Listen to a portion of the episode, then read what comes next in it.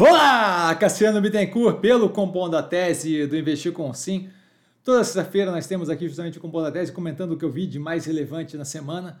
Tá? A gente tem o Abertura de Mercado todo dia, que ajuda bastante a compreender o que está acontecendo. De qualquer forma, sempre bom fazer o wrap-up, é, o amarrado de tudo aqui na semana, no final da semana, falando dos assuntos mais relevantes. Essa semana é muito mais tranquila, perto do Natal, Tá? Então, não, não muita coisa para falar aqui, bastante podcast para justamente expandir o conteúdo para quem quiser. Tá? De qualquer forma, a gente começa com disclaimer, sempre bom, né? Começar com um disclaimer, o que eu falo aqui nada mais é do que minha opinião sobre investimento, a forma como eu invisto não é de qualquer forma, modo em geral, indicação de qualquer compra ou venda do, de ativo do mercado financeiro.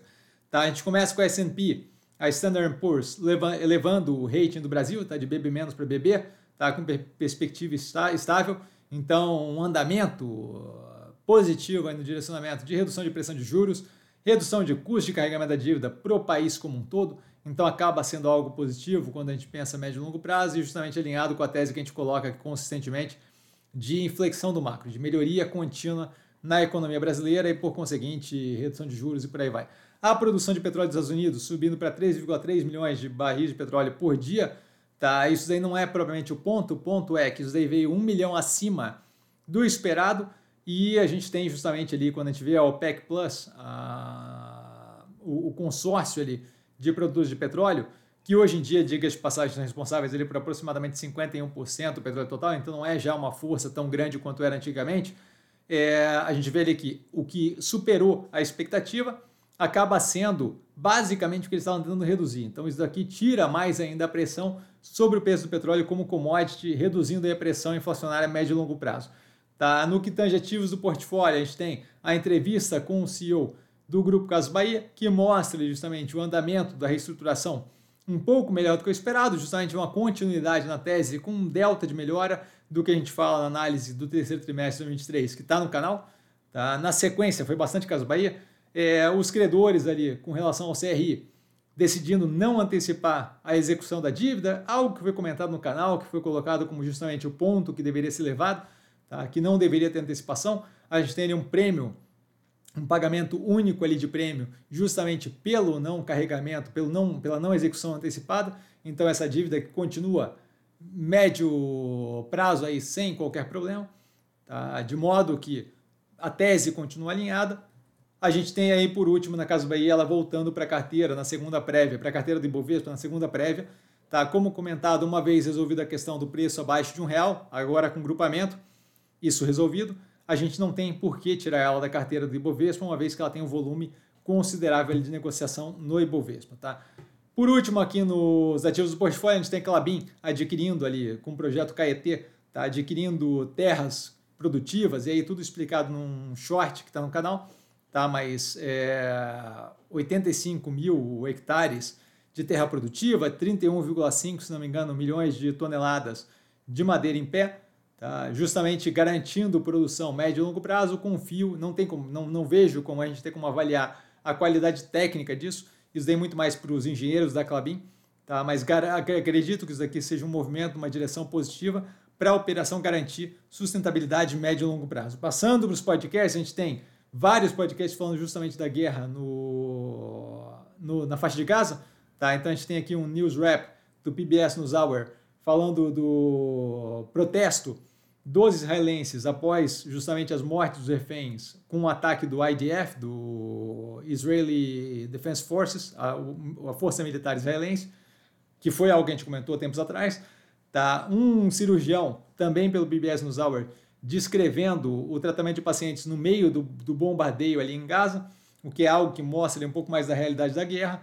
Tá? As áreas defendidas, ali, as áreas de Gaza que estão protegidas, que deveriam ser zonas protegidas, sendo bombardeadas por Israel, mais um ponto ali que coloca justamente um pouco mais de realidade da guerra para quem tivesse para quem tiver interesse ali em conhecer um pouco mais, tá aí justamente o, a defesa ali daquele estreito de. Agora me, me foge o nome do estreito, mas basicamente ali onde passam embarcações para não ter que dar a volta na África como um todo, a gente tem é, o governo americano e outras forças aliadas começando a tentar proteger aquele estreito para que possa se passar embarcações. tá? dado os ataques dos, dos Houthis, que são justamente financiados pelos, pelos iranianos, tá? para garantir justamente que a gente tenha continuidade do comércio internacional. Não é algo que afete o comércio internacional de forma disruptiva, mas é um ponto para levar em consideração quando a gente pensa médio e longo prazo. Passando para o The Daily, The Daily do New York Times, a gente tem justamente o Colorado tirando o Trump da, da cédula de voto para as primárias.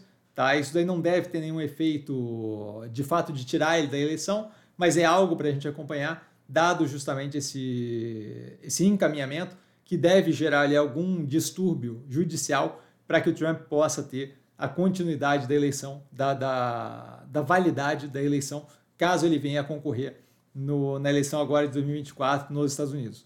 Tá? Isso daí aqui tem toda uma explicação do que aconteceu e do porquê que não é nada definitivo ainda. Tá? A gente tem o The Daily do New York Times novamente falando da guerra em Gaza, da, da forma como a coisa está se estruturando como conflito. Então, comentando desde o começo até agora como foi evoluindo, acho que é interessante para quem tiver interesse. O Plant Money com, com, comentando justamente a dolarização da Argentina, a possibilidade de dolarização da Argentina, e aí comentando todos os pontos, a forma como pode acontecer aquilo e o porquê que tem dificuldades nesse processo de dolarização da Argentina, achei bem interessante também. Tá? O The Journal, do Wall Street Journal, comentando a, o caminho da GM, da General Motors, a, o que a gente chama aqui de Chevrolet aqui no Brasil, né?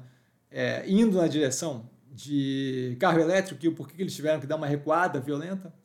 É interessante falando de um ativo específico.